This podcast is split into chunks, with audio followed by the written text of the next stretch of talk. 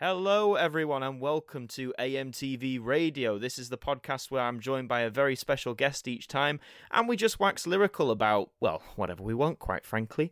And for today, our special guest is someone from the Whoniverse. I am joined today by the wonderful Doctor Who Guide. How are you doing, sir? I'm doing well. Glad to be here. Good, thank you, thank you. Pleasure to have you.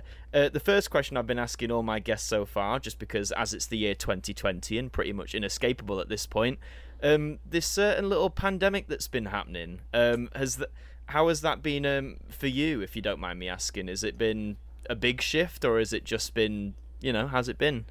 Oh well, I'd be lying if I said it wasn't a big shift. Um, but what's been funny for me is that, you know, a lot of people they had their their sort of lives thrown upside down because they were very social and going out more, and maybe now they have less work and uh, you know, are sort of going stir crazy by spending time in the house. But I was all already rather introverted and my work was all online. So it's gotten to be more work for me in the sense that there have been so many watch alongs and there's like I've done 30 something live streams in the past like two and a half months and you know more people are online so there's more pressure to like you know make more videos about more stuff um, so it's kind of gotten busier, and I think I'm handling it well. But I, I think I was already kind of just on a base level, kind of stir crazy anyway. I sort of bring that normal craziness.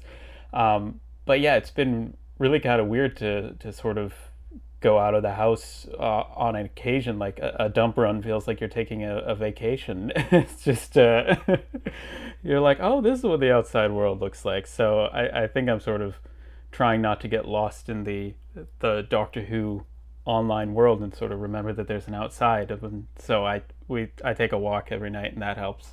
No, no, that sounds good. Um, it's like you say. I think for for those of us, especially who um, are more are creative on the YouTube space, where making content, like as you know, it takes up like quite a lot of your time, mm-hmm. and especially if you're putting out regular content. I think I know for me at least, um, when uh, when everything kicked off here in the UK, um, I ramped up my YouTube production constantly. Like I was going from making maybe two videos a week to every day, just because I was like, well, I've got the time and there's nothing else to do. So, um, but like you say, I think some days I definitely lost that sense of there is an outside world I can actually go out and get fresh air and do exercise. But yeah, I think like you say, it's about finding that that like middle line, isn't it? About not mm. being being productive but not losing yourself.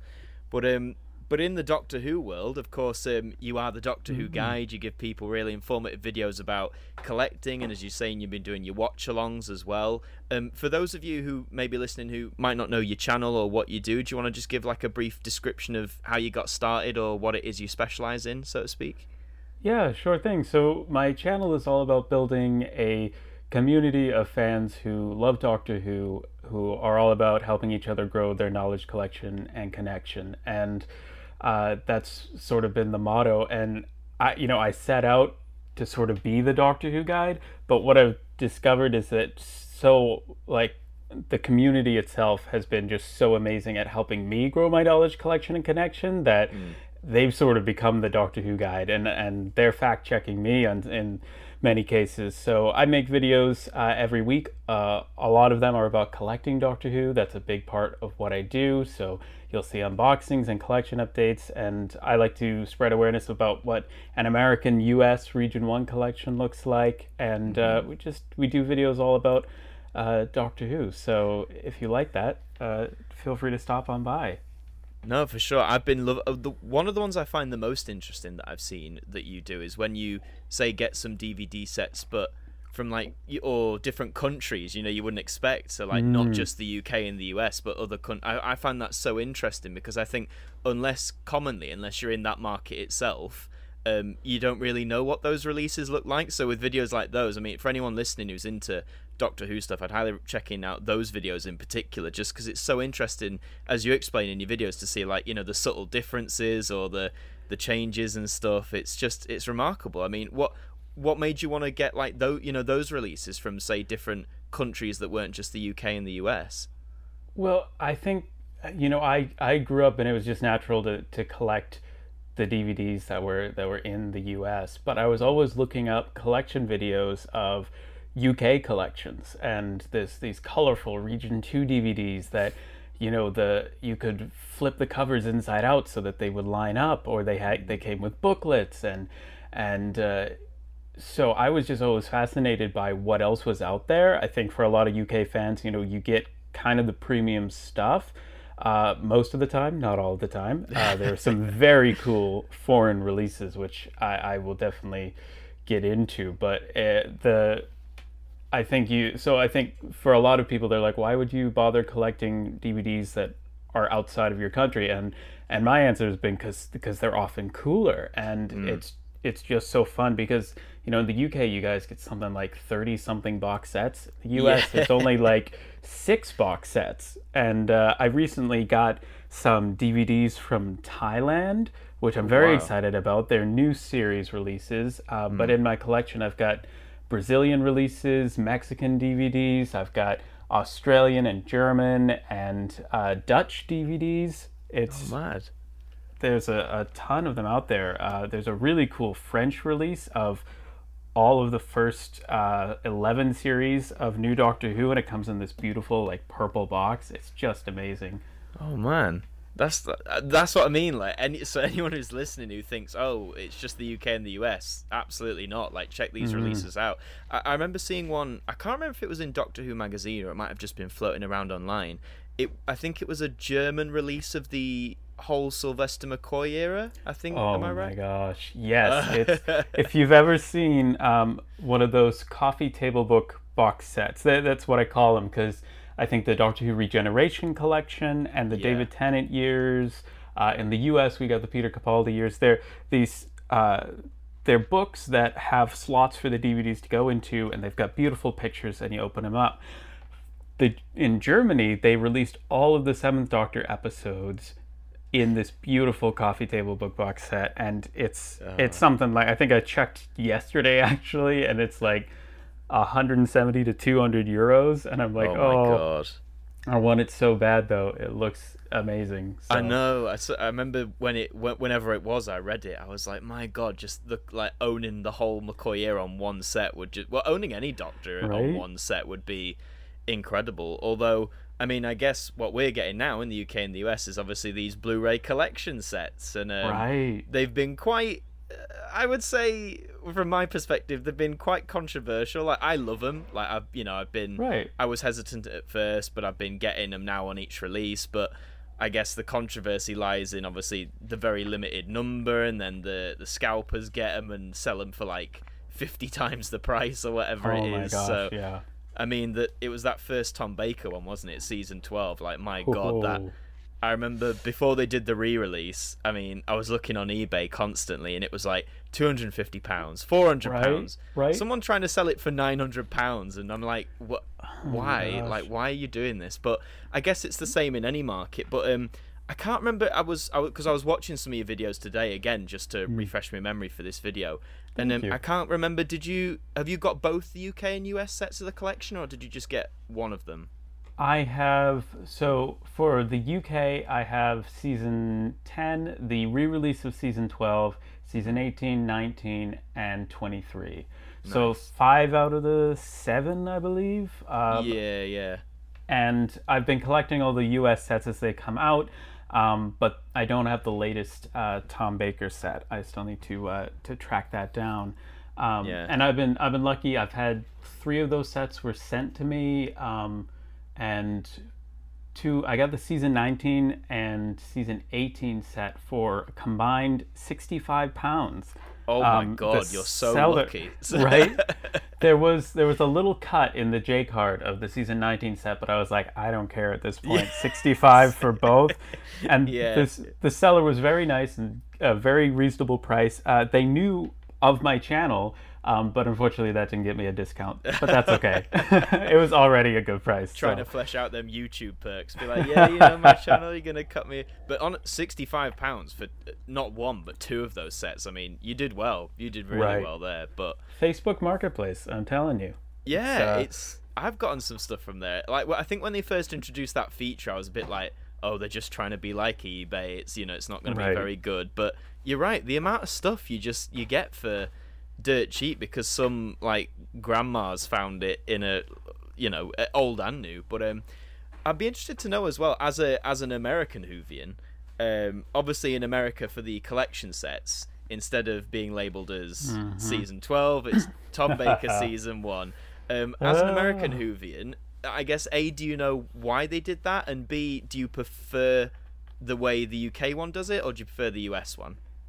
That's a very good question. Uh, I do not know. I wish I knew why they did that. And I know that it bugs a lot of fans. Um, and if I were to defend it, I would say that the the reason I think you know the pro of it is that if you see in a shop Tom Baker's season one, complete season one, then as somebody who hasn't gotten into classic Doctor Who, you're going to be likely to pick it up and say, okay, I can start here.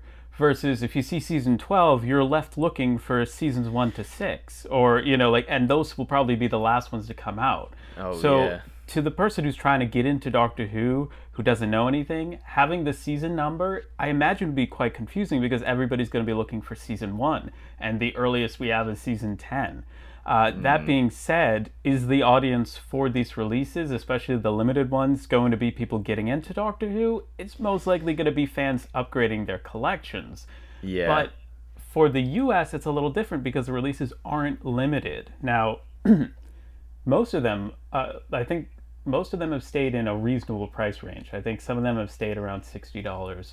Um, but compared to what getting the DVDs used to be, like, oh my gosh, in the UK, I see them six pounds, seven Yeah. pounds for like for the rest of your life. They will remain that price yeah. and that's like 10 US dollars. But in the US, there's like 60 or 70 Doctor Who DVDs that are like 30, 40, 50 dollars a piece. And you go into Barnes and Noble, it's like $25 for not even a special edition DVD. And I'm like, oh, this hurts my man. wallet so much. Um, so it's a very exciting thing to see these Blu ray releases not be limited in the US and be a way that people can get into Doctor Who without breaking the bank on 160 DVDs. So I'm excited about like getting more people into classic Doctor Who through these Blu-ray releases, but hmm. the reason the US sets still don't work is because they're not releasing them in order. So if it was Tom Baker complete season 1, complete season 2, that wouldn't be confusing. But we've got Jon Pertwee complete season 4, and who knows when the next one will come out. So it's Yeah. still co- a confusing no matter how you slice or dice it. It's Yeah. just confusing. they've just I, mean anything with doctor it's never it's very rarely in order is it i mean it's funny you mentioned that though about the i'm shocked here that as you say collecting the dvds used to be so expensive and you're Oh right here in the uk i mean it is like six pounds now but i mean when i first started getting into classic who i was about nine it was just after the i got into doctor who from the revival the chris eccleston revival watched that when it came on loved it. And of course, as many young people did, uh, when Chris Eccleston turned into David Tennant, I was like, "What's Mm-hmm. going on?" You know, like, what? Who's who's this guy? And my dad, who of course had seen the classic series when he was a kid, was like, "Oh, you know, this is this is a thing. This happens. There's been many before him." So I was like, "What do you mean?" So then that was the process of getting into classic Who. And my first DVD was the original release of the Three Doctors. And I know people like to diss the Three Doctors for various reasons, but I I love it. So I think it's partly because it was the first classic Who I watched, but I just love it. And that was that was a gift. But I remember the next ten years collecting DVDs because you know you're growing up, you haven't got much mm-hmm. disposable income. They were expensive. I remember getting the Oh yeah. Original release of Remembrance of the Daleks, which I don't know if you know, like for I think it was like the 2001 release, which was like really bare bones, like there was Oh, hardly yeah. any special Screen features. grab for a cover. Oh god, yeah. I mean, oh, of like the destroyed Imperial Dalek, it's like, well, this looks terrible. But I remember buying that for twelve pounds at, at Mm. the age of like twelve. I saved up like all my pocket money, and they were like that for ages. So it's funny. I don't know why they've suddenly gone for it because Doctor Who was big. You know, we'd had the revival. Oh, yeah. Mm-hmm. David Tennant was in full swing, but for some reason, Classic Who in the UK for such a long time. I'd say until I think it was about the fiftieth when they started coming down to like the six pound, seven pound. But yeah, why they were so expensive for so long was just. And when I finally finished my set, they're like, "Yeah, we're gonna do these Blu-rays." I'm like, "Guys, c- come on, guys, guys, please. But um, Right. no, I am. I do love the Blu-ray sets, and if anything, now that I'm older, and I, I don't know if you find this as well, um, as I'm older, like you know, I'm looking at the prospect of getting my own place and stuff, and when you want to move collections, it's much nicer to Mhm. have it. Hope you know, 25, 26 Blu-ray box sets as opposed to 150 DVDs. Right. So, um, oh no. yeah. I've recently had to move my set from sort of one room to the other as we sort of relocated for like you know um, if at fair like my sister came home from college so she had to quarantine. So we were sort of just moving things around in the house to make room for whoever you know uh, was was needing to be sort of isolated in, in one part of the house for a period of time. So i've had i've moved my collection like several times and oh my gosh you get such a workout going from like one end of the house down two flights of stairs and up again and it's like you don't realize it but especially vhs's and and it's it's a workout it's a workout. I'm um, like props to you for keeping the VHSs because I I think I, I know right? I started down that route like for some reason halfway through collecting DVDs I think I got like one VHS for like a pound at a charity thing and I was like yeah I'll just I'll grab the VHSs as well. Don't know why I decided to do that. I got about 20 releases in and was like yeah nah I'll, I'll pass but um d- d- do you have all the VHSs now I, or I do. I was recently sent the last one I need needed uh, to get. I don't have all like the Peter Cushing spin-offs, um, but I've got all of the, the if it has a doc, full Doctor Who episode on it, I've got it now, um, and it's it's around 160 VHSs, and uh, I started collecting Doctor Who, uh, classic Doctor Who, on VHS because, like you say, you know, you're you're young. I I was basically spending my allowance, which was like four dollars a week, and on Amazon back then. Now VHSs are annoyingly expensive. It's like this doesn't make sense. There are DVDs, there are Blu-rays, there's BritBox. Like, why are VHSs expensive?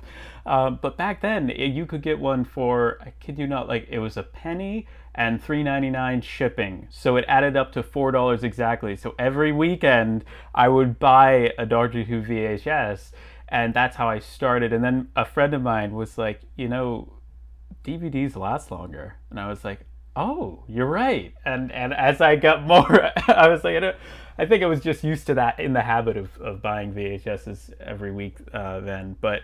Uh, yeah, I then got into collecting DVDs, and thankfully, you know, I'm a completionist, and people are like, "Why? Why do you have original editions? Why, when you have a special edition, do you go back and get an original edition?" And I'm just like, "It's well, it's because I'm addicted at this point." Uh, but Yeah. hey, at least you admit that. You know you're in you're not in the denial phase anymore. So oh no, oh no. no, um, um, I know what you mean though about completionism. I mean, I've I've I've recently started down a very slippy road of um, Oh, boy. uh, are you aware of the um, modern series releases on Steelbook here in Yes. the UK? Are they in the US as well, or is that just a UK thing? I can't remember. Just a UK thing. There was one. Uh, it's called a tin here, um, which I know you guys have VHS tins, but this is this is a steelbook. It's for the complete series four, and it's got this like golden beehive design. Um, it's not as nice as the the newest one uh, for the UK, but uh, that's the only one we get in the US. So Oh man. Well, I mean, I remember when the when they started doing them. I think it was about two years. I think the same time as the Blu-ray collection started, actually. But um, you know, season one came out and it was like twenty five pounds, and I was like, Oh. no. I was like, no. I Oh. own season one on DVD. I don't need it on Blu-ray. I'm a pass. Season two Oh, came out with David Tennant. I was like, this looks nice, but I don't need it. And then Oh, it's been going on and on and on, and I don't know what it is, but like you know when you have those moments where like a switch in your head just like flicks, and I think Mm-hmm. it is the space thing. I was looking at the modern series DVDs because they're like bulky things. they're the so bulky. Oh my god, like literally VHS size. Some of them. Oh, apart from, yeah. like Put. VHSs to shame. I know, but um, I've I think it was C- uh, Matt Smith's second season, series six, has just come out, Yeah. and I was looking at it and I was like, okay, it's twenty seven pounds. Am I doing this? And I was like, yeah, I'm doing. And I was looking back, I was like, surely it won't be as bad as the collection. Oh no. Oh, Oh. my! Well, do you know what? Seasons three, four, and five, not not too bad. No, bit no. bit more pricey than when they came out. Right. But, you Maybe manageable. double or yeah, know? double like yeah, but season one and two, I don't know oh. what's going on there. Like season one, uh, two hundred pounds, like oh my gosh, minimum. Yeah, and I know it's going to annoy me because, like yourself, I'm right. a completionist, so I've started right. this thing, and I'll get all like the modern ones, and obviously now I'll I'll keep up to date. So when they do like a season seven and all that, I'll right. just get them straight away. But it's just those hindsight moments in it when you start kicking yourself, like, why didn't I just buy buy it when it all started, and I wouldn't be having this mess. But never well, hindsight's a wonderful thing. But it is, uh, but there's also like a certain you have to have a certain amount of like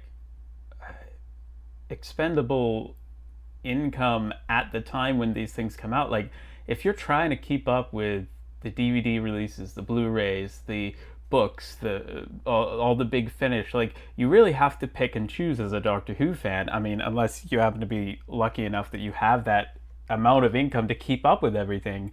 So I think it's just that sort of thing of like you sort of you focus on one thing. Like I've been I collect Doctor Who on DVD, but I don't collect Big Finish on CD. I'll get the downloads when they're on sale. But like you, you just sort of have to pick an area, and sometimes you pick the wrong area or you don't get on board with something.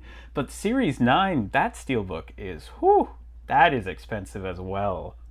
Well, it makes me wonder because you know they've been going through the modern series, doing the re-releases with like the modern Jodie logo and all this sort of stuff, um, they're probably going to do season se- uh, keeps saying series seven because that didn't have a steelbook, and same mm. with Capaldi's first series eight. But I wonder when we get to you know like nine and ten, um, which oh. technically have had releases, it's like are they gonna do it again but with the modern logo or are they just going to leave it i kind of want them to do series 9 just because like you said that thing is ridiculously expensive right but oh, right. part of me thinks they'll just get past series 8 and think well we've already done this so why do we right. need to do it again?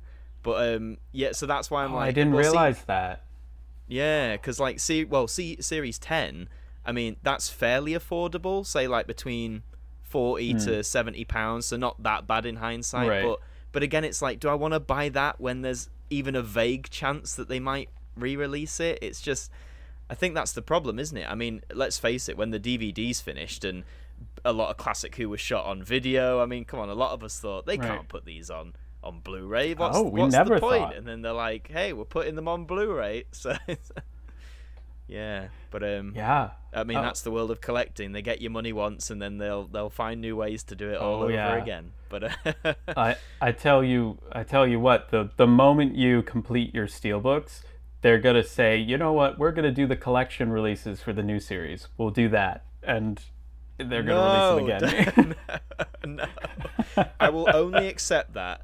I will only accept collection release of the new series if they keep the numbers going. So instead of series one, it's got to be season twenty-seven. that is the.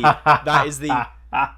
Because think how annoying that would be. You've got your shelf. It's all oh. nice, one to oh. twenty-six, and then it's just series one. But the series word is so small, you just see one, and that'd just be like, oh, that'd drive me insane. And it, uh, like you say, let's face it, if they're making the collection sets, say primarily for those of us like me and you who are collectors, you know, we know the franchise, mm-hmm. we know the show.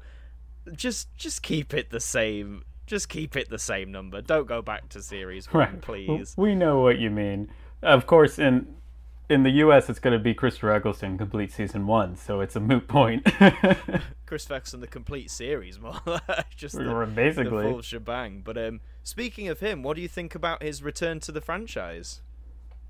Oh my gosh, I'm so excited, um, and a lot of people. I think we're all hoping that this opens the door for him to return for the 60th. Um, and so I'm just hoping that he has a really great time and uh, the I I love that we've already had you know Billie Piper back for Big Finish. We've got John Barrowman. We've got um, Noel Clarke was you know in Dalek Empire.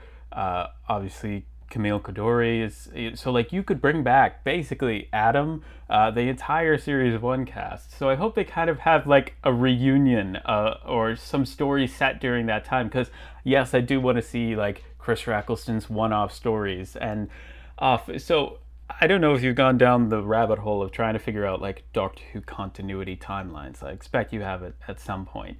Um, it's such a headache, and what you what happens, especially with stuff with like Big Finish, is you get these sort of micro gaps in Doctor Who stories between televised stories where you know as the viewer like okay the cast is still wearing the same outfits. They still referenced a path uh, of the previous story. Not that much time has passed if you just watch the tv show. But then books comics audios they'll take those little gaps and expand them hugely. So that scene at the end of rose where the, the ninth doctor closes the tardis door and you know rose has kind of said no i'm, I'm not going to come traveling with you. And then he opens it again just a couple seconds later. It's like, oh, by the way, did I mention this travels in time? And she's like, yes, and goes with him. Everybody just wants to place so many adventures for Chris Eccleston in that spot. And I'm like, I understand the temptation, but the way it plays out on scene, I think it's almost comical to have him be like, you know, really disappointed that you turned him down, and then go and have like years worth of travels and adventures, and then one day just wake up in the middle of the night and be like, shoot, I didn't tell her it travels through time. And then flies the TARDIS back to that exact moment, opens up the door. He's old, he's wrinkly, he's haggard, he's been throughout the universe, and he's like, did I mention it travels through time? so, just... I'd be so down for that. To be. That'd be such a funny story. We only we need to get like the petitions going. Like, please do this. Like, please, please. Um, no, you're right. I mean, I think in terms of returning for the 60th, I mean, we can only hope. I mean, I, I, I recently did, um, uh, well, uh, like like a lot of us did who are Whovians here on YouTube. You know, just a video about him coming back, my thoughts, and what I thought it would mean for the franchise, etc.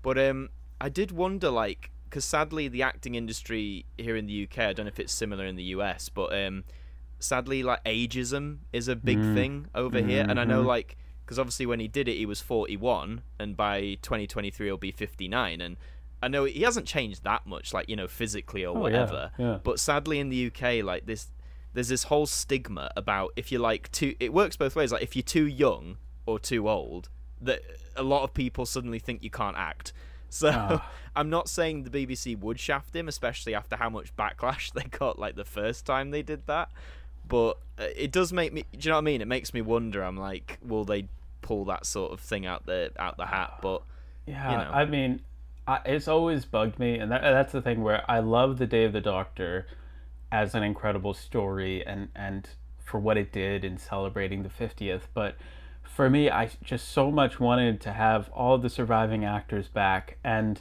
to me, I don't, I don't mind. Like, I'd rather have them on screen, older, maybe put on a little bit of weight that's fine. Like they this is meant to honor them and the what the impact they've made on the show. So I, it's just always frustrated me that that that sort of i mean the i think the acting industry in general is you know when you audition and you're you're just so like very judged on like you can play this type of role you're you're this height you're this you know you look this age range uh, so it can be very tough in that regard. But I'm just, it makes me so sad to think that like, okay, you get one one season of Doctor Who or three series of Doctor Who, and then you're just, uh, you know, relic.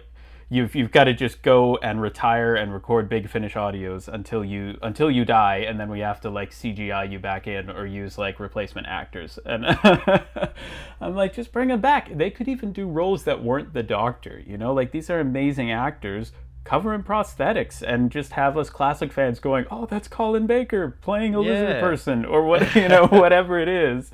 You know, Colin Baker as a lizard person, I, I, am down for this. There's so, so many good ideas. where that came from, but...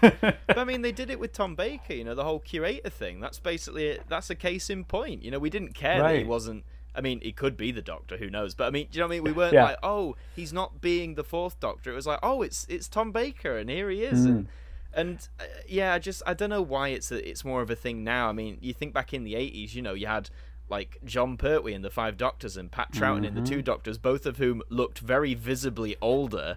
That, but no one, no one cared. And I think, as you say, I'm with you. Like, you know, if if he looks a bit older or a bit, you know, more weight, whatever, it doesn't matter. Like, it's the it's the right. character we're after, and they can easily write some sort of. I mean, they did it for Time Crash, didn't they? Right. With Peter Davison, didn't yeah. they? He, what was it? He like grabbed some... his face and said, "Oh, like some displacement in the time field or something." Right, some you know? some bit of techno babble to explain it away, and you know, or or even I, I saw some incredible videos trying to explain why the first Doctors looked so different in multiple stories after he mm. he left the show. Yeah. Um, and so it's like any bit of, of techno babylon will be fine. And to those who are listening who are going, uh, but wait, the fifth, sixth, and seventh Doctor were in Day of the Doctor. They were under the, the cloth in in from the Five Ish Doctors reboot. Uh, yes, you are right, but I, I want those those actors back in the show in more than just underneath the yeah. cloth. We actually want to, in. we actually want to see their faces. You know, we to right. know that they're actually there. But um, no, absolutely. I mean, the the biggest. Well, I don't know if you saw the well, the biggest scandal I think here about ageism in the acting industry. Do you know the film Chicken Run? Yeah, oh yeah, love it. So yeah, so Ch- Chicken Run, obviously, as we've just said, like really great film, you know, classic film. Um, they're doing the sequel, and um, you know, I you just think all the cast will be coming back because they're all still here, etc. Um, uh, well, um, oh, uh, well, mm, well. First, first of all, Mel Gibson's not coming back as Rocky, which part of me partly anticipated because since the original lead said some d- debatable things, and obviously it's it's 2020, so if you said a bad if you said a bad thing, you can't you can't do anything. Um, but the woman, and it's really bad. I can't remember her name, but the woman who voiced the main chicken, Ginger, they're not having her back. And you know why? She was told her voice sounded too old, and she posted a video. I think it's on Twitter or somewhere. She posted a video of her recording her original, like you know, lines from the first film, and she's showing herself doing it, and she sounds exactly the same. And I, it's just I, and that's what I mean. It's just this hideous example, particularly in the UK, of this this notion that if you cross a certain age or if you're not a certain age yet, like you, you're clearly not good enough or not eligible. I think it's horrible. It, it really should be about the talent, you know, and the the ability. But yeah, so now I'm now I'm even less looking forward to this sequel because I'm like, well, if you're recasting the two leads, it's like, you know, what what's the point? Yeah. My my brother and I we quote that movie uh, so often. Uh, it's just it's just so great. Um, but also it's like okay, so we'll suspend our di- like I can I can I don't understand it, but I could more easily comprehend the sort of ageism when it's visual, but when it's yes. in a voice, it's like, come on. And, it, and it's also like, I mean, we've already accepted that these are talking chickens. Like, exactly. Uh, do do any of us really know what a, an older talking chicken sounds like? You know, like. Yeah, and I just think in terms of what they're going to do as an alternative, they can't win because right. if the replacements do their own voice, which is you know valid, you want to put your own stamp on it. But these characters are so like ingrained in our subconscious that if they don't oh, yeah. sound like they did, we'll be like, well, that's you know that's incorrect. But then if they try and sound like the original actors, we'll be like, oh well, they're just doing a, a bad impression. So I feel they've they've boxed themselves in a corner. But you know, mm. we'll see whenever the. Mm-hmm we'll see whenever it comes out. But yeah, I just think you know, as we're saying, it's it's just a horrible thing that exists in the acting industry, and I do hope now that basically, well, here in the UK at the minute, the acting industry is dead because of you know a yeah. certain pandemic. Mm. I do hope we use this opportunity as like a, you know, like a springboard to to shift things around, I suppose. But um, just bringing it back to Doctor Who, I'm surprised I haven't asked you this already. But of course, the uh, uh the main well, the most recent transmitted season, of course, was Series 12 with Jodie Whittaker. Mm-hmm. And uh, just fan to fan, be as honest as you like. Um, what were your thoughts on Series 12? Yeah, so uh, any Doctor Who back is obviously uh, just so exciting when you have new episodes on TV. I'm, I'm grateful for for every time that we get that. Uh, only 10 episodes a series uh, is frustrating to me. Um, and uh, so I, I really enjoyed uh, a particular few episodes. I thought Spyfall was a really fun uh, and engaging way to start off the series. I really think having Sacha Dhawan as the master has been was is a stroke of genius that uh, is helping to reignite interest in the show, and uh, I I just think that's a brilliant casting choice. He's he's such a good actor. I recently watched him again in An Adventure in Space and Time, and it's just his range is just incredible. Uh, he's quickly becoming one of my favorite masters, um, and I loved Fugitive of the Judoon. Unfortunately, I and I will not spoil the episode for those who haven't seen it yet. Um, but I like there were two major things that you could spoil about the episode, and both of those were spoiled for me because I was just you know how like I knew consciously don't check social media like there are big things going on. There's a new episode on, and we watch it on Amazon Prime the next day because as a family we all like to watch it, but if it's if we're just watching it when it's broadcast on BBC America or whatever, it sometimes our schedules just don't work. So for like Monday morning, I try and avoid social media, but it sometimes it's just reflexive. Like you get a notification, you click on it, and then it was from one of the spoilers was on Twitter. That was my own fault. People were sharing the big reveal, and I'm like, I get that you're excited. I just it's it's frustrating, but I would like you know I try not to to share anything spoilery for 24 hours at least. Um, and but the the other spoiler was an official Doctor Who channel YouTube video with a title that you know blah blah blah returns, and I'm like, oh my gosh, thanks! I just saw the notification. So even though both things were spoiled for me for Fugitive, watching it through my family's eyes and knowing what was coming was almost in a way more exciting because I could get geared up for excitement for the episode. So I love that. Um, and uh, also the haunting of Villa Diodati. I think that's a, a, brilliant historical, and we really needed Cybermen to come back and be scary, and this that design just nailed it. So uh, I love those three episodes in particular. No, absolutely. Um, I, I'm I'm in the same vein as you, that, like you know, with Spyfall being really fun and um, mm-hmm. Villa Diodati being exactly what we needed, like at that point. Right. I think um, the thing that didn't disappoint me, but I was a bit surprised by it. And I'll just say now, anyone who hasn't seen Series 12 and plans on doing it, you're probably best to yes. switch this off now, or I'll put a timestamp in because I would like to discuss some of the more right. you know, spoilery aspects. So mm-hmm. uh, you have been warned officially. Um, yeah, obviously in Villa Diodati and before that, you know, we'd had the build up of this lone Cyberman. Mm. This uh, and yeah, when we see him in Villa, he's really scary. Right. Like I love, I love the scene where you know Shelley's talking to him, and you think for a moment she's yes, got him on side, and it's a. Uh, yeah, the fake out, but it's the things he says, like talking about like slitting his children's throats and stuff. I was like, geez, like Oof. we've got a scary Cyberman again. Oh yeah. Um, but then come the Timeless Children, you know, everyone's favorite, the Timeless Children. Uh-huh. Um, barring the other reveals in that episode, I just found it a shame the lone Cyberman was brushed aside so easily. Yeah, yeah. Because I was like, you've built up this figure for half the season, and in right. Ascension, yeah, like it's it's coming to fruition. You know, he's he's leading mm-hmm. this army.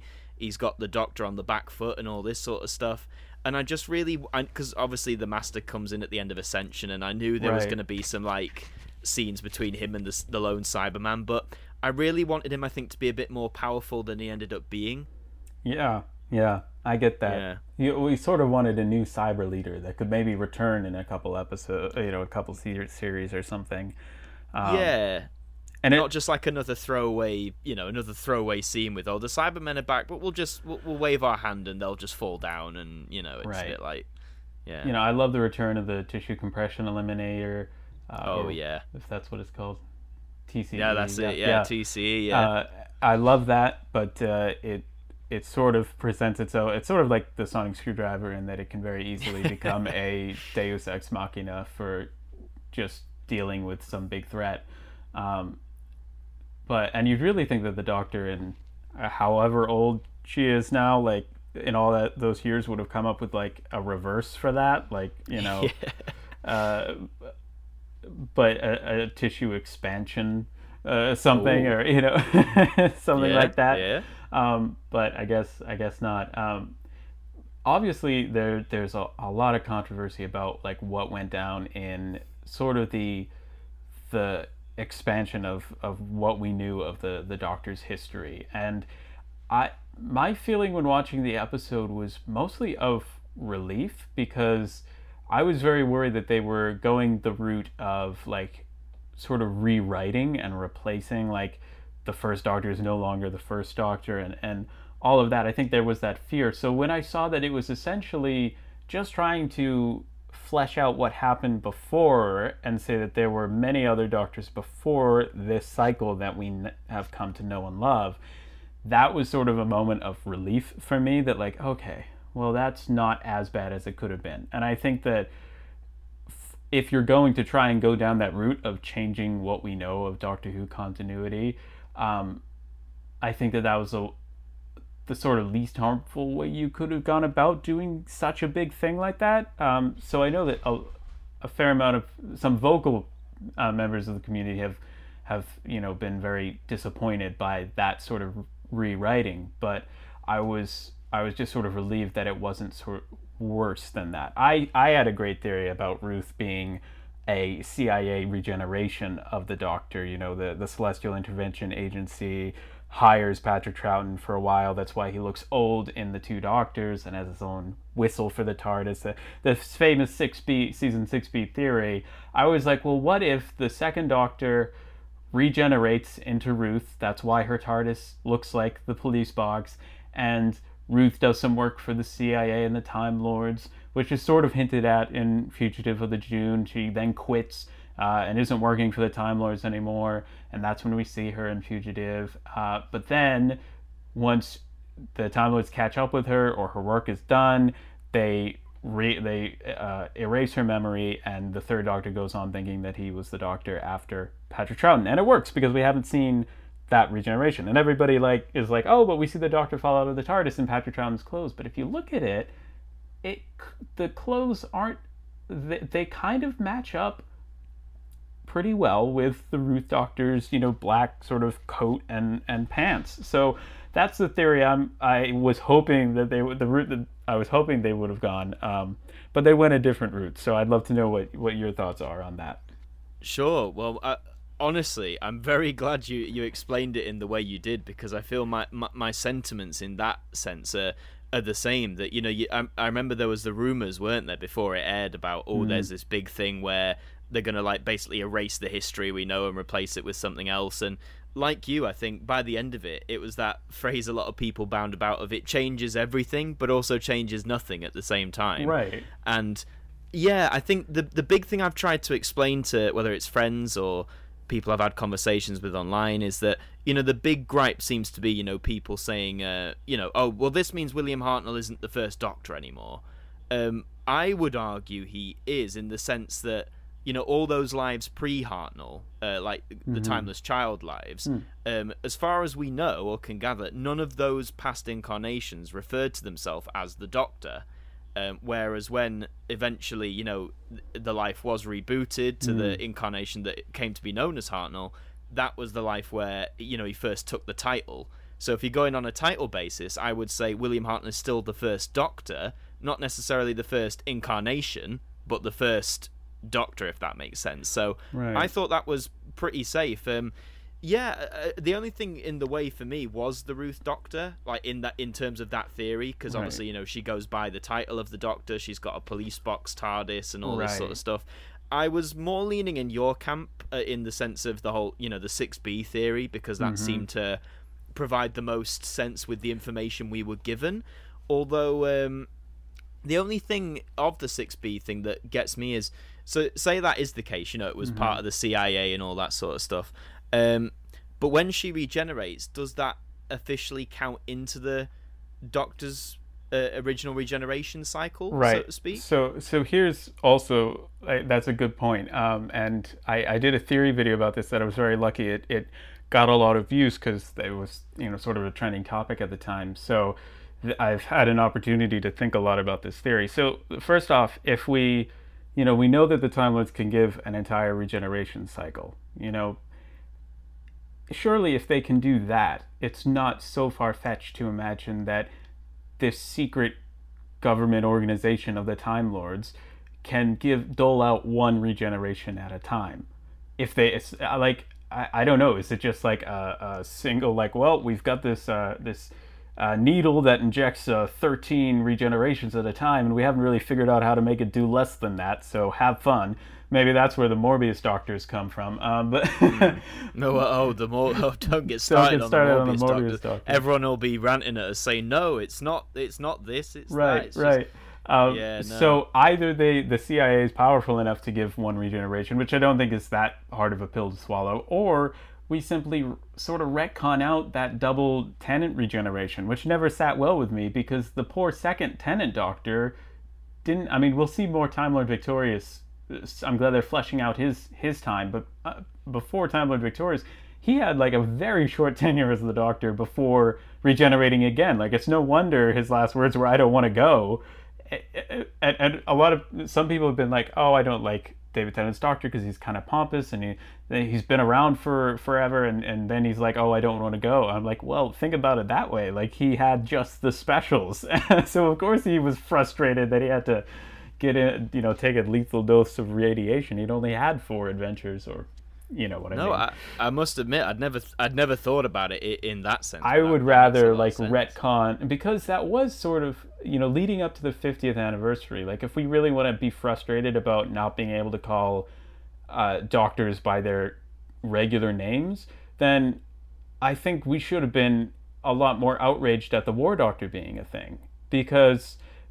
And so when I hear these these frustrations, it's like I understand it on one level, but you're kind of complaining more about this problem when we have when we're inserting in a new uh, a new woman as the doctor than you were when we inserted in the war doctor and that was kind of because we could name him the war doctor but technically the ninth doctor is the 10th doctor and the 10th doctor is the 11th and 12th doctor and the 11th doctor is the 13th doctor so if you've just accepted all of that for the past seven years with day of the doctor and you don't mind those being messed up. I guess now because the classic series is being threatened, that would that would bother more fans. But I've just always been like the, we we just need we know who we're talking about. You know, no nobody's like, oh oh, I'm sorry. When you say the Ninth Doctor, are you really talking about the War Doctor? It's like no, you know, I'm talking about Christopher Eccleston. That's all those names really are. He's always like in the universe, just known as the Doctor, and uh, you know that's uh, we we've we've existed with the master like who the heck knows I've, i have a four part five part series on my channel trying to figure out the regenerations of the master. What a headache. It's just we, we all just call him the master. And uh, we somehow managed to survive. So you know i, I do feel for that because I, i'm like very into continuity and timelines and i want the whole doctor universe to make sense. But the reason it survives is because new writers take over and can freshen up the show and and often do. I wonder if there's like a BBC brief of like you have to forget about the previous continuity of the past like 5 years. like if that's just writ- if that's an instruction for being a writer on Doctor Who. Um, Uh, well, the claims that annoy me is that you see some, uh, well, as you say, vocal. We'll use the polite word. The vocal fans is, um, you know, saying, "Oh, um, Jodie Whittaker and Chris Chibnall are out to destroy Doctor Who," and it's like, well, these people are employed by the BBC. It's kind of, you know, their job and giving them income. So why would they want to destroy it? Uh, that, well, that was that was one thing. But the thing that also got me was I don't know if you ever saw after the Timeless Children went out the whole thing of oh well this renders Matt Smith's uh, you know the end of Matt Smith's time with the you know giving him another cycle. He's like well that renders it useless because if the Doctor's the Timeless Child they've got an unlimited number and I, d- I don't think it was explicitly said in the episode but I I took away from it quite quickly the whole you know how the timeless child in in the beginning did have unlimited regenerations and it was the whole thing of Tecteun uh, discovering that Mm-hmm. but then when she passed it on to a race limiting it to 12 regenerations I don't think they said it but I instantly took away with oh so when they reset the doctor to the Hartnell Right. incarnation they also took away that immortality because if Yeah. Tech discovered the the secret so to speak um, Hmm. she can control it why does she need the timeless child to be unlimited anymore Oh, if that makes sense so so i thought straight away i was like okay well that you know that fits in so the matt Right. smith thing still still stands um and w- but some if anything it does give more explanation for why we have you know sort of the alternate doctors the Shalka doctor you know there are multiple Yeah. ninth doctors there are the brain and morbius doctors and they're all just things that we previously ignored but now we can kind of retcon them in they're all canon curse of fatal death rowan atkinson and all Oh the others all, all, canon I Best want 15 Rowan- minutes of doctor who i want rowan atkinson back as the doctor Like, could you imagine if he even just did like a cameo in like a Jodie Whittaker episode, just pops I, up? I know. I kind of want him to play it like, sort of like a cross between Johnny English and Mr. Bean. Like, I just love the idea of him like, you know, sort of like how Jar Jar Binks in the prequels like survives the fight with the droids by just like pure comedy and like I just Yeah. want that to be like Mr. Bean as the doctor like bumping into Daleks and like you know uh, accidentally electrocuting some some monster or something like I just think that would be hilarious. That would be incredible. Honestly, that that's. So we've had so many good ideas on this show already. We need to get these submitted to the to the to right. The BBC, where are the where are the petitions? Um but I know go- we need to get them started. going back to what you said about Chris Chibnall and Jodie Whittaker, um, I because because you know I talk with my family about this uh, a lot because you know we sort of bring di- different perspectives to it, and I'm part of being a Doctor Who YouTuber is you see this news and you sort of you realize the implications of it because you're sharing you're going to be sharing it with hopefully you know hundreds or, or thousands of, of other people. So you you hear this news and you're sort of like okay what what's sort of going to be the fallout from this? Because i'm in this space you know uh, i'm going to be experiencing it. There are going to be comments. Um, so i agree that the writing for series 11 and i think it, it definitely improved for series 12 but the writing especially for the woman who fell to earth i think needed to be stronger. I think they needed to start the series off on an episode like rosa on an episode like the demons of the punjab. Um, I really think it needed to be stronger because so much was riding on it, and perhaps unfairly. I definitely think unfairly because you know it's a, a woman as a doctor; it's going to be judged more harshly. Um, I think it needed to be better, and I've seen the episode 13 times because for a live stream, I just I I had this terrible idea the night before to to say, you know what? What if I watched the 13th Doctor's first episode 13 times in a row? And I'd watched it the day before when it first, you know, the day after on Amazon Prime with my family. And then I was like, so could I? The next day I was going to watch it in theaters because that's a cool thing. That, you know, talk about something that you you get in the U.S. that you don't often get in the U.K. They I was lucky enough that in my area they were showing uh, The Woman Who Fell to Earth in theaters. And so I knew I was going to see it the next day. And I was like, if I put in enough time, I could watch this episode 11 more times before getting to the theater to watch it for the final 12th time. And then I'll have seen the episode 13 times.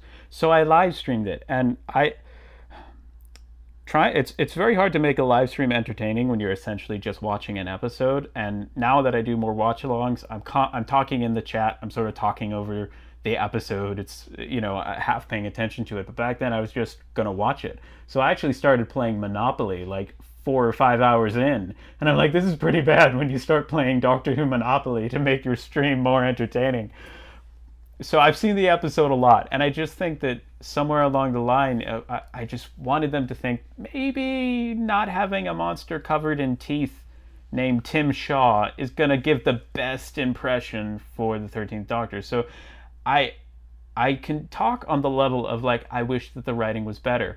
Now, to everybody who's saying Chris Chibnall is a terrible writer, Jodie Whittaker is a terrible actor, that is not just not true. If you've seen their shows, their extensive work, and I know Broadchurch gets cited a lot, the show is very well written. Jodie Whittaker is an incredible actress. Don't tell me otherwise. Like it's just it's just mean. It's just mean. I, I, I will talk about Doctor Who with you, but let's keep it in the realm of being respectful and like a podcast with this like i i hope that when you're on the internet with comments that can be you know print screened and and shared for the rest of eternity or you're saying something on a podcast or an episode i try i try not always but i try to talk about an episode as i would if i were talking with the actors and the people who made the, those episodes present so i can say that i'm frustrated that the series wasn't more well written for jodie's doctor and that the messaging even though i might agree with it that it was I wish that it could have been more subtle. That being said, Peter Capaldi had plenty of speech moments that he got a free pass on. He wasn't called preachy, uh, and he had he had anti-war speeches. There, you know, there were just so many instances of topics in Doctor Who that are not new, but that are being picked on now for for Jodie Whittaker's Doctor. Um, so I do wish that they give, gave her more to work with, which I think they did in series 12, the story arc of her, you know, she had darker moments and ma- um, villains like when you have a cheerful, fun, bouncy doctor, darker villains help to balance that out. So getting the master, the lone Cyberman, and they really they took lives. They they actually caused harm. That gives a really nice contrast to a doctor and making them sadder or you know, I think that that was a really good move. So I'm just hoping that they step up the writing for the sake of the show. No, I agree. I mean, that whole contrast you say about, you know, that you have these powerful villains like the Master and the Cyberman who are taking lives and actively making this bright and cheerful Doctor a lot more down and like mm-hmm. provoking mm-hmm. her almost. I so, I like that in the sense, you know, a lot of people say, "Oh, Jodie's Doctor, she's too bouncy, she's too fun, she's too this and that." I I don't know what it is. I've right from the get go, I never personally had a problem with how bouncy she was all the time. Oh. I thought compared to Capaldi. Now, I love Cap- Capaldi's my favorite Doctor. I think he's the best actor who's ever taken oh, on the role, in my opinion. But um, you know, because on the whole, he was quite a darker Doctor. You know, a bit more he's stern, definitely, a bit more definitely started a bit more gruff. Way. Yeah, and I know they smoothed him out as it went on, but I'd say on the whole, he was still very like oh, rough yeah. around the edges in oh, terms yeah. of his spiky persona. And I don't know, just to to come in with this really bouncy, full of loving life. I, I, for me, at least, I really enjoyed it. Mm. I just love seeing that like lust for life and her enthusiasm. And like you say, in this season, series twelve, where these horrible things are happening, and seeing mm. her get more on edge and more provoked when she's trying so hard not to let it get mm. to her because she's experienced lifetimes of this before. Of course, you know. I think that I think that creates a powerful dynamic almost. You know, like when. Um, isn't it the bit in Villa Diodati when um after the yes when she gives the speech to uh, her companions right. and she's really impassionate about it and I well I believe her because and some people say oh it came out of nowhere because her doctor's not been like this before I think that helped it be more believable mm. because when you have a character who who's always trying to be bright and bouncy and just loving of life and then something like that happens on a scale where they can't ignore it um, I don't know. I just find scenes like that a lot more powerful as a result, and her performance certainly lived up to it for me. But yes, I, I do agree with you in the sense of hopefully they will strengthen the writing as time uh, well as time goes on whenever they decide to make the next one i think it's been indefinitely postponed here sadly because of the uh, yeah. uh, pandemic which is i mean i know we're getting the christmas special which is you know nice they've got it in the mm. can but it does make me wonder when we will get the series 13 of Doctor Who. It might be 2022 for all we know now, which will drive us fans crazy to no end probably, but because uh, we don't like long gaps. Oh my um, gosh, yeah. It's a it's a tough one, but um, what I am aware we're getting closer to an hour, but uh, one more thing to ask you is um, uh, your personal choice for the Doctor who comes after Jodie. If you could pick anyone, mm-hmm. who would you pick? Mm. That's that's a good question. Um, mm and it's hard to answer, isn't it? It's it's so hard to answer. Um, I, I mean, I'm assuming I can't I can't say uh, like Paul McGann or an actor who has been the Doctor hey, before. Hey, but hey, if you if uh, you want to say Paul McGann, feel free. Literally anyone. Uh, anyone. William Hartnell. We'll have a séance. Um, we'll, we'll, bring him back. Um, so. I I mean I've already said I would love Rowan Atkinson. Um, yeah, that would that would just be amazing. Uh, I think Olivia Colman and I, I, mean, so many Doctor Who actors have been in Broadchurch, um, but I really think she has just incredible acting chops to pull off whatever type of Doctor they want to do next. Because you always have an interesting choice with casting the next Doctor, not just now, you know, uh, who you're going to have play it, but also like are in the attitude you know are you going to go from you know we went from a very young and and sort of energetic Matt Smith again bouncy and energetic nobody commented on that when Matt Smith was the doctor he sort of yep. became a, a more sad doctor towards the end of of his era but Capaldi was then older and darker, and so I get why you would choose to go sort of the the other direction. Um, so I, I just think somebody who has the acting chops to to go in whatever way they want, um, I think I think she would be a great choice. Um, no, definitely. I mean, I, amazingly, I saw. I think it was just after Jodie had been cast, and Olivia Colman was a frontrunner. I think, or she she was definitely in the rumor pile. Yeah. And um, there were comments saying, "Oh, but she she's been in Doctor Who before in the eleventh hour," and I'm like, "We're still doing this argument like after after Colin Baker, after Peter Capaldi being in Doctor Who and Torchwood, for God's sake, like we're still doing this. Like, oh, if they've been in Doctor Who, they can't." They can't be the doc. Do you know? It's such a stupid argument. Yeah. It's it really like if you've got imagination, you'll be able to suspend your disbelief enough that this person who looks quite similar to this other character in the same show is a different character. Exactly. It's just we had Karen Gillan in Fires of Pompeii. We had exactly Freema Agyeman in Army of Ghosts and Doomsday. Just the the the universe is vast and complicated, and Yeah. sometimes things just happen, and we call them casting choices. yeah, I- yeah, absolutely. I just, I was just so baffled. You know what I mean? After Oh. everything, it's like, why are we still calling attention to this? Like, it's, it's, and especially in the eleventh hour, she's in it for what, like five minutes? oh yeah, like not she's not lot. in it for very long. No, No, and but um, the she certainly has different teeth as well. Um, Oh no, well, definitely. I mean, the Whoniverse works in mysterious ways, but um, yeah. I mean, I, I honestly, mate. Um, before we wrap up, I want to say as well, you know, thank you again so much for coming on. It's been a real pleasure chatting with you, honestly, and um, but I want to say as well, your work I think is really inspiring in the sense, like you said at the beginning, that you really want to create this positive you know environment and community for doctor who fans old and new just to share knowledge and all you know all that sort of stuff i think that's really admirable because i think you know with all the social media we have now um, i think fandom debates whether they're about doctor who or anything really Yeah. um, can get so easily lost when the medium is just by text. Right. like i know i've done it myself. I'm you know i'll hold my hands up and say i'm guilty of you know if someone hasn't agreed with me i might have written something that i you know would look back and think oh that was a bit you know pointless or a bit silly. Um, i just think and especially with obviously jodie's casting being so divisive in the current season Right. i think it's easy for people to look at the doctor who fandom and think that's a fandom i don't want to be a part of Right. but I am glad though there are creators like yourself and other YouTubers out there who are still promoting this, you know, accessible, inclusive idea of the Doctor Who community. I think it's very important now more than ever as well. And um, again, I think by doing this, by us two talking to each other like this, I think Mm-hmm. it opens up that medium more in the sense that you know we're not misconstruing anything we say because we can hear each other we know the intentions behind the words Right. whereas maybe by a text it could get lost i mean yeah, and I, I hope we can do it more. I'm actually um in the near future. Hopefully, there's another YouTuber who has done. He's not primarily a Who-tuber, but he's done Doctor Who related stuff. And uh, I messaged him about coming on the show. And funnily enough, he messaged me saying, "Oh, just so you know, I've seen some of your videos, and we've got quite opposing views on the on the Jodie era. You know, if you're cool with that, I'll come on. But just so you know."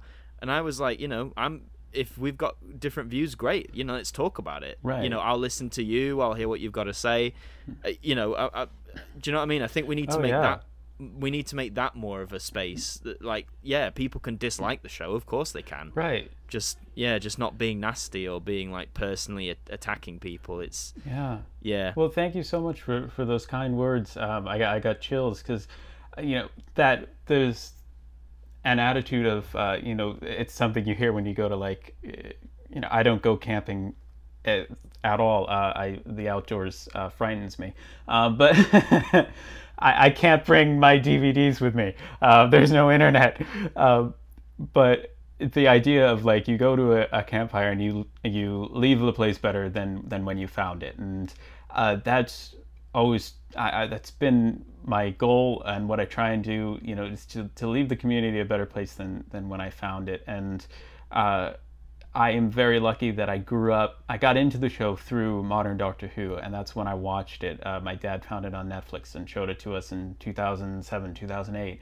Um, so my nostalgia is there, and I, I grew up with the new series, and then I found the classic series, and I fell in love with it. Not because that's what I had been raised with, not because it's older and it's better, but because I I I loved it and and just you know fell fell in love with it. So I consider myself very lucky to have that perspective of like it's still all Doctor Who to me. It's just all the same show and the wilderness years, the the books, the audios, the expanded universe like I just love it so much. And if we can like, you know, there are so many divides in the fandom down to like, you know, new series or classic series, uh, 12 different doctors, 26 seasons, with six to eight episodes per season or whatever. And it's all like, what's your favorite this? What's your favorite that? And it's like, let's let's have less divides and let's find what what's the same about what we like that that can pull us together whilst having honest conversations of like yeah like i can love jodie whittaker's doctor and go yeah you know that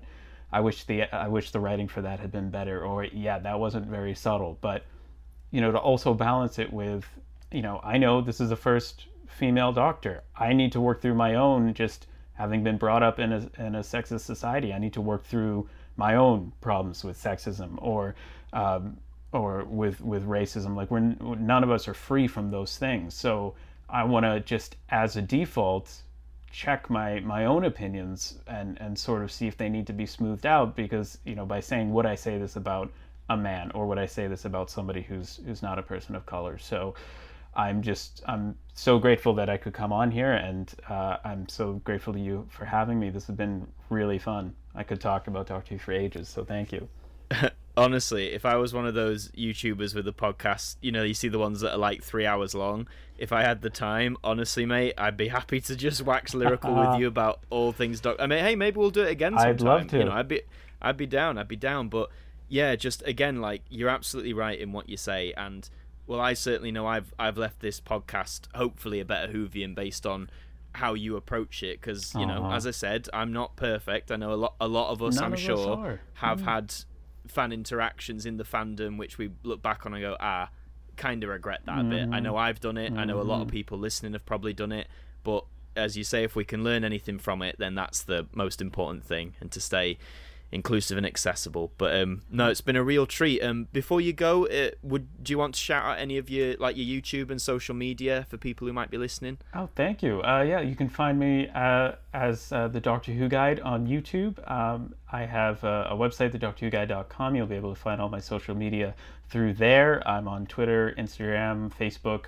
Uh, I've even done a couple of TikToks, so I'm trying to be oh hip, you've hip jumped with into the kids. the tiktok realm yeah Yes. yeah yeah Um, and so yeah, it's it's very uh, all about growing your knowledge collection and connection, and uh, that last part, the connection, is the most important part. So uh, if you want to be part of the Who crew, uh, you can uh, follow me on on those uh, platforms, and definitely check out. Uh, this amazing podcast, this- all of your social media, and uh, you know, stay tuned for the amazing content that I'm sure is to come. Oh, thank you, man. I appreciate that. But yeah, guys, honestly, go and check out the Doctor Who guide on all the socials, especially if you're a Whovian. Some great content that has been on and will definitely come as well, as you say. But um, yeah, well, the Doctor Who guide. Thank you very much for being with us today. Thank you for having me. And for all of you guys listening, we will see you next time on AMTV Radio.